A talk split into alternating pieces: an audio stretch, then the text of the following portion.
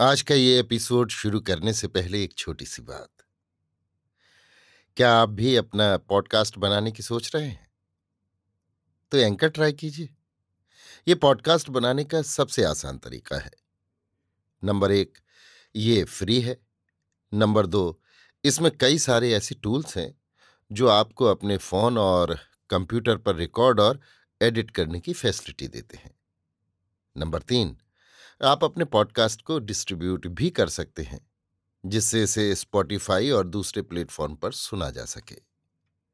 तो डाउनलोड कीजिए free anchor app या विज़िट कीजिए एंकर डॉट एफ़ पर अपना पॉडकास्ट स्टार्ट करने के लिए। ये तो थी एक छोटी सी जानकारी, और अब शुरू करते हैं एपिसोड का सिलसिला। तो आज के एपिसोड में लीजिए सुनिए फणीश्वर नाथ रेणु के लिखे उपन्यास। मैला आंचल का भाग चालीस मेरी यानी समीर गोस्वामी की आवाज़ में। जोत की ठीक कहते थे, गाँव में चील काग उड़ेंगे और पुलिस दारोगा गली गली में घूमेगा। पुलिस दारोगा, हवलदार और मलेट्री चार हवा गाड़ी में भरकर आए हैं। दोहाई माँ काली, इस पी कलेक्टर हाकिमा भी आने वाला है। लहास लहास बापरे कौन कहता था कि अंग्रेज़ बहादुर का अब राज नहीं रहेगा। तहसीलदार हर गौरी भी मर गए। हैं? कोई घर से मत निकलो। पाखाना पेशाब सब घर के ही अंदर करो। घर से निकले कि गिरफ्त कर लेगा। दुहाई काली माँ। बालदेव जी को दारोगा साहब ने बुलाया है। कलिया कालीचरण जी को भी? देखें, ये दोनों तो किसी से डरने वाले नहीं हैं। क्या होता है? दो लीडर तो हैं। ओह, आप ही यहाँ के लीडर हैं। दारोगा साहब बालदेव जी से पूछते हैं। अस्पताल के फालतू घर में दारोगा साहब कचहरी लगाकर बैठे हैं। मलेट्री ने संथालों को गिरफ्त कर लिया है।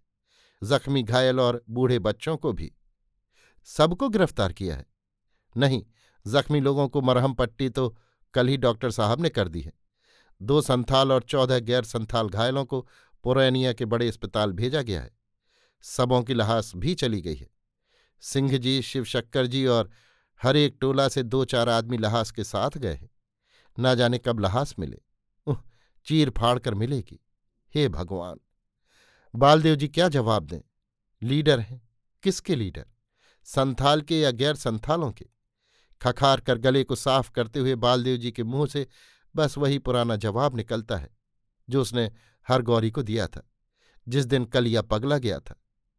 नहीं हुजूर, हम तो मूरख और गरीब ठहरे। मूरख आदमी चाहे गरीब आदमी कभी लीडर हुआ है हुजूर? दारोगा साहब बालदेव जी को पास की कुर्सी पर बैठने को कहते हैं। अरे, हम आपको जानते हैं बालदेव जी, बैठिए। वासुदेव और सुंदर एक दूसरे का मुँह देखते हैं।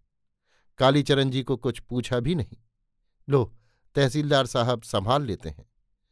दारोगा साहब, यही हैं कालीचरण बाबू, यहाँ के सोशलिस्टों के लीडर।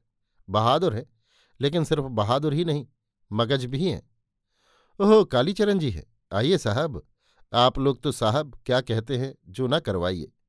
दारोगा साहब मुँह में पान जर्दा डालते हुए कहते हैं, लेकिन यहाँ तो सुना कि आप लोगों ने बड़े दिमाग से काम लिया है। हमको तो सुबह आते ही सारी बातों का पता चल गया। तारीफ़ करने के काबिल, वाह, बैठिए। कालीचरण बैठते हुए कहता है, देखिए दारोगा साहब, यदि आपस की पंचायत से सारी बात का फैसला हो जाए तो हम लोगों को पागल कुत्ते ने नहीं काटा है जो आपस की पंचायत से? ये खून केस। दारोगा साहब का पान भरा मुँह एकदम गोल हो जाता है। नहीं, ये नहीं, यही आधी बट्टेदारी का सवाल। ओह, दारोगा साहब ने पीक की कुल्ली फेंकते हुए कहा, ओह, सो तो ठीक है। अरे, आप ही हैं सोशलिस्ट पार्टी वाले। कहिए तो जो काम पंचायत से चार आदमी की राय से नहीं होगा, वो क्या कहते हैं, तूल फजूल से हो सकता है? हिंसा के रास्ते पर तो हरगिज जाना ही नहीं चाहिए। बालदेव जी बहुत गंभीर होकर कहते हैं। क्या कहते हैं? दारोगा साहब बालदेव जी की बात में टीप का बंद लगा देते हैं। क्या कहते हैं? दारोगा साहब बात करते समय खूब हाथ चमकाते हैं और कनखी भी मारते हैं। वासुदेव और सुनहरा एक दूसरे को देखते हैं। बालदेव जी जानते ही क्या हैं जो बोलेंगे। देखा, कालीचरण जी ने कैसा गटगटाकर जवाब दे दिया। हिंसा अहिंसा का सवाल नहीं है बालदेव जी। असल है बुद्धि।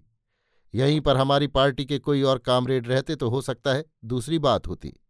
बुद्धि की बात है। कालीचरण बालदेव जी को जवाब देता है। कालीचरण और बालदेव जी ने दारोगा जी को दिखला दिया कि बुद्धि है। उमेर देख कर मत भूलिएगा दारोगा साहब, अब वो बात नहीं। अच्छा तो बालदेव बाबू, जब ये वकुआ हुआ तो क्या कहते हैं, आप कहाँ थे? दारोगा साहब पूछते हैं। बालदेव जी फिर खखारते हैं। जी हुजूर, हम तो मठ पर थे। जी बात यह है कि हम वैष्णव हैं। उस दिन हमको गुरु जी कंठी देने वाले थे। सुबह तो धान दिलाने में ही कट गई। पिछले पहर को हम जैसे ही कंठी लेकर उठे कि ततमा टोली की रमपिरिया रोती हुई गई। ओह, आपको पहले से कुछ पता नहीं था? दरोगा साहब गंभीर होकर पूछते हैं। जी, इनको क्या? किसी को पता नहीं? खेलावन सिंह यादव हिम्मत से काम लेते हैं। आखिर दारोगा साहब के लिए इतना खाने का इंतज़ाम भी तो वही कर रहे हैं। ये दारोगा साहब से क्यों नहीं बोलेंगे? तहसीलदार साहब कुछ नहीं बोलते हैं। ओ खेलावन जी, आइए बैठिए। ठीक है, हम यहीं हैं। जरा हुजूर, जल्दी किया जाए, उधर ठंडा हो जाएगा। खेलावन जी कहते हैं, सिर्फ़ यहाँ के दोनों लीडर ही बुद्धि वाले नहीं, और लोग भी बुद्धि रखते हैं। हुजूर, हमारा लड़का अभी रहता तो हुजूर से अभी अंग्रेज़ी में बतिया लेता। रमैन जैसी एक किताब है, लाल मोटी, उसी में देखकर वो आपसे अंग्रेज़ी में बतिया लेता। खेलावन सिंह यादव कहते हैं अच्छा आपका लड़का अंग्रेज़ी बोल लेता है। हाँ डॉक्टर बाबू से बराबर अंग्रेज़ी में ही बोल लेता है। मुकदमा का राय भी पढ़ लेता है। बालदेव जी कहते हैं, एड क्लास में पढ़ता है। कालीचरण जी कहते हैं अच्छा आप कहाँ तक पढ़े हैं कालीचरण जी? कोई स्कूल में नहीं? वाह साहब, क्या कहते हैं। आपकी बोली सुनकर तो कोई नहीं कह सकता कि आप जाहिल ओह, पढ़ लिख लेते हैं, अखबार भी पढ़ लेते हैं? वाह रमैन भी पढ़ते हैं। महाभारत भी ओह, क्या कहते हैं कि बालदेव भी अखबार पढ़ता है? खिलावन यादव कहते हैं, अखबार तो हम लोग भी पढ़ लेते हैं, लेकिन बहुत झूठ बात निकलता है अखबार में। उस बार लिखा था कि एक औरत थी, सो कुछ दिनों के बाद मर्द हो गई। कहिए भला? अच्छा तो कालीचरण जी, आप कहाँ थे जब ये वकुआ हुआ? दारोगा साहब कमर के बेल्ट को खोलते हुए कहते हैं, अगमू चौकीदार को डर लगता है, कहीं दारोगा जी पेटी खोलकर मारना शुरू न कर दें। बालदेव और कालीचरण जी को। जहाँ दारोगा जी पेटी खोलते हैं कि अगमू का चेहरा फक हो जाता है। नहीं, ऐसा नहीं कर सकते दारोगा जी। जी, मैं तो उसी दिन सुबह को धान दिलाकर ठीक बारह बजे दिन में ही पुरैनिया चला गया था। तहसीलदार हरगौरी, तहसीलदार विश्वनाथ प्रसाद जी जानते हैं। ओह, आप पुरैनिया गए थे। दारोगा साहब एक लंबी सांस छोड़ते हैं। अच्छा तो अब उस पहर को काम कीजिएगा दारोगा साहब। तहसीलदार साहब कहते हैं, नहीं तहसीलदार साहब एमपी आने वाले हैं। हमको अभी सब काम खत्म कर रखना है। गवाहों का इजहार। जी, कुछ असल गवाही दो तीन लीजिए, और सब बाद में। अरे काली बाबू, बालदेव बाबू, तुम लोग जो सच्ची बात है वही कहोगे। कोई झूठी गवाही तो नहीं? लिख लीजिए इन दोनों के बयान। दस्तखत करना दोनों जानते हैं। आप लोगों का क्या ख्याल है? दारोगा साहब धीरे से पूछते हैं। हाँ दस्तखत करने में क्या है? कालीचरण कहता है। कालीचरण जी हाथ झाड़कर दस्तखत करते हैं और बालदेव जी बड़े पा, रे, माँ से आस्ते आस्ते लिखते हैं। भाई बालदेव जी सचमुच में साधु हैं। बलदव दारोगा साहब कहते हैं, बालदेव जी जरा बा में एक लाठी लगा दीजिए और दा के ऊपर क्या कहते हैं, एक तलवार सी और बा कलम खुद। दारोगा साहब, बालदेव जी नाम में भी लाठी तलवार नहीं लगाते हैं। हिंसाबाद कालीचरण मुस्कुराकर खड़ा हो जाता है। दारोगा साहब ठठाकर हंस पड़ते हैं। इसके बाद सभी लोग हंस पड़ते हैं। अलबत्ता जवाब दिया कालीचरण जी ने। दारोगा साहब पानी पानी हो गए। देखो, बुद्धि है या नहीं?